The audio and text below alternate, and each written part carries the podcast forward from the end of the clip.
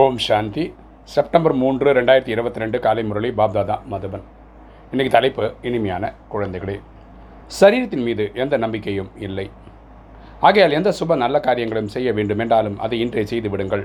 நாளை செய்யலாம் என்று விட்டு விடாதீர்கள். அப்பா சொல்கிறார் இனிமையான குழந்தைகளே இந்த சரீரத்து மேலே எந்த நம்பிக்கையும் கிடையாது. கரெக்டாக என்ன வேணால் நடக்கலாம். அச்சானக் என்ன வேணால் நடக்கலாம். இல்லை இன்றைக்கி கூட சரீரம் விட வேண்டிய நிலமை வரலாம். அதனால் நல்ல காரியங்கள் செய்யணும்னு இருந்தீங்க அப்படின்னு நினச்சிங்கன்னா அதை இன்றைக்கே பண்ணிவிடுங்க இப்போவே பண்ணிவிடுங்க நாளைக்கு பண்ணலான்னு மாற்றி வைக்காதீங்க. சில டைம் அதுக்கு டைம் இல்லாமல் போயிடலாம். இன்றைக்கி கேள்வி. தன்னுடைய சேமிப்பு கணக்கை அதிகப்படுத்துவது அதாவது செல்வந்தர் ஆவதற்கான யுக்தி என்ன? தன்னுடைய சேமிப்பு கணக்கை அதிகப்படுத்துவது அதாவது செல்வந்தர் ஆவதற்கான யுக்தி என்ன? பதில். ஷேபாபாவை தன்னுடைய வாரிசாக ஆக்கிவிட்டீர்கள் என்றால் அவர் உங்களை இருபத்தொன்று பிரிவுகளுக்கு செல்வந்தர் ஆக்கி விடுவார் நீங்கள் இறைவனை குழந்தை ஆக்கிட்டீங்கன்னா அவர் இருபத்தொன்று பிரிவுகளுக்கு நமக்கு ஆசையை கொடுப்பார். இவர் ஒருவர் மட்டும்தான் அனைவருடைய குழந்தையாகி அனைவருடைய சேமிப்பு கணக்கையும் அதிகரிக்கின்றார். இந்த நேரத்தில் யாரெல்லாம் பரமாத்மாவை தன்னோட குழந்தையாக பாவிக்கிறாங்களோ அவங்க எல்லாருக்குமே இருபத்தொன்று பிரிவுகளுக்கு ஆசி கிடைக்கிறதுக்கு வாய்ப்பு இருக்குது ஆனால் சிலர் பயப்படுகின்றனர். அனைத்து கொடுக்க வேண்டியதாக இருக்குமோ என்று நினைக்கணும். அப்பா கிட்ட எல்லாமே கொடுக்கணுமோ? உடல் பொருள் மனம் ஆவி எல்லாமே இப்போ செல்வம் கில்வம் எல்லாமே கொடுக்கணுமோ அப்படின்னு நினைக்கிறாங்க. பயம் கொள்வதற்கான விஷயம் எதுவும் இல்லை என்று பாபா கூறுகிறேன் அப்பா சொல்ல எதுக்கு நீங்கள் பயப்படாதீங்க? நீங்கள் தன்னுடைய குழந்தைகளை முதலாளியர்களை பராமரியுங்கள்.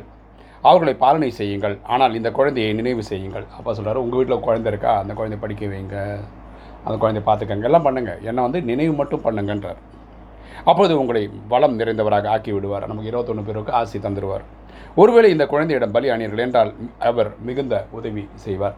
அதாவது பரமாத்மா தான் நமக்கு கதி அப்படின்னு ஆயிட்டோம்னு வச்சுக்கோங்களேன். நம்மளை பார்த்துக்க வேண்டிய பொறுப்பு பரமாத்மாவுக்கு வந்துடுது. அவர் நம்மளை பார்த்துக்குவார். இன்றைக்கி தாரணை. ஃபஸ்ட்டு பாயிண்ட்டு மாயை மிகப்பெரிய வலையை விரித்திருக்கிறது. இப்பொழுது தந்தையின் நினைவின் மூலம் அந்த வலையிலிருந்து விடுபட வேண்டும். மாயை வந்து நம்மளை ஒரு வலை வீசி ட்ராப் பண்ணுது. என்னது? காமம் கோபம் அகங்காரம் பற்று பேராசின்னு வலையில் வீசுது. நம்மளை அதில் வீழ்த்திடுது. சுப காரியத்தில் ஈடுபட வேண்டும். நம்ம என்ன பண்ணோம் அதை தப்பிக்கிறதுக்காக சுப நல்ல நல்ல காரியங்களை செய்யணும். எந்த ஒரு தேகதாரியின் வலையிலும் மாட்டிக்கொள்ளக்கூடாது. கரெக்டாக நம்ம இந்த ஒரு பேர் புகழில் போய் மாட்டிக்கக்கூடாது. அனைத்திலிருந்து பற்றை நீக்கி விட வேண்டும். நமக்கு வந்து லௌகிக பற்றுன்னு ஒன்று இருக்கவே கூடாது. ரெண்டு ஞானத்தின் ஒளி என்ன கிடைத்திருக்கிறதோ அதை அனைவருக்கும் கொடுக்க வேண்டும். ஞானம் நம்ம கிடைச்சிருக்கு. அதை வந்து நம்ம ஸ்வீகாரம் பண்ணணும் நம்ம தாரணை பண்ணணும் அடுத்த ஆத்மாக்களுக்கும் சொல்லித் தரணும். விடுத்து விதவிதமான யுக்திகளோட சேவை செய்ய வேண்டும். தேகாபிமானத்தை விட்டணும் ஈகோவை விட்டணும் நம்ம சேவை எப்படி அடுத்த லெவல் பண்ணணும் அப்படின்னு யோசிக்கணும். பார்வை இழந்தவர்களின் ஊன்றுகோல் ஆக வேண்டும். நம்ம பார்வை இழந்தவர்களின் ஊன்றுகோல் ஆகணும். அப்படின்னா என்ன? இவ துக்கத்தில் இருக்க ஆத்மாக்களுக்கு சுகம் தரதுக்கான வழிகளை சொல்லணும். இன்றைக்கி வரதானம். அநேக விதமான உணர்வுகளை அழித்துவிட்டு ஆன்மீக உணர்வை தாரணை செய்யக்கூடிய அனைவருடைய சிநேகி ஆகுக. அநேக விதமான உணர்வுகளை அழித்துவிட்டு ஆன்மீக உணர்வை தாரணை செய்யக்கூடிய அனைவருடைய சிநேகி ஆகுக. விளக்கம் பார்க்கலாம். தேக உணர்வில் இருப்பதனால் அநேக விதமான உணர்வுகள் உற்பத்தி ஆகின்றன. உடல்னு புரிஞ்சுக்கும் போது தான் இது உடல் சம்பந்தப்பட்ட விஷயங்கள் தோன்றுது. சில நேரம் சிலர் நல்லவர்களாக தோன்றுவார்கள் சில நேரம் சிலர் கெட்டவர்களாக தோன்றுவார்கள். சில டைம் நம்ம சில பேர் நல்லவங்களாகவும் சில பேர் கெட்டவங்களாக தோன்றதுக்கு காரணம் தேக அபிமானம் தான். ஆத்மாவாக பார்த்தால் ஆன்மீக அன்பு உருவாகும். ஒருத்தர் ஆத்மாவாக பார்த்தீங்கன்னா உங்களுக்கு ஆன்மீக அன்பு தோன்றும். ஆன்மீக உணர்வு ஆன்மீக பார்வை ஆன்மீக விருத்தியில் இருப்பதனால் ஒவ்வொருவருடைய சம்பந்தத்திலும் வரும்போதிலும் மிகவும் பற்றற்றவராக மற்றும் அன்பவராக இருக்க முடியும்.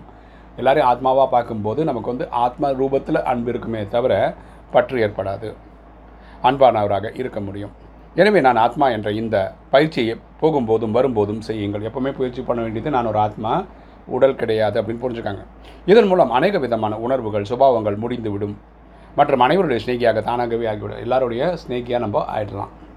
இன்றைக்கி ஸ்லோகன் யாரிடம் ஊக்கம் உற்சாகம் என்ற இறக்கைகள் உள்ளனவோ அவர்களுக்கு வெற்றி சகஜமாக கிடைக்கின்றது.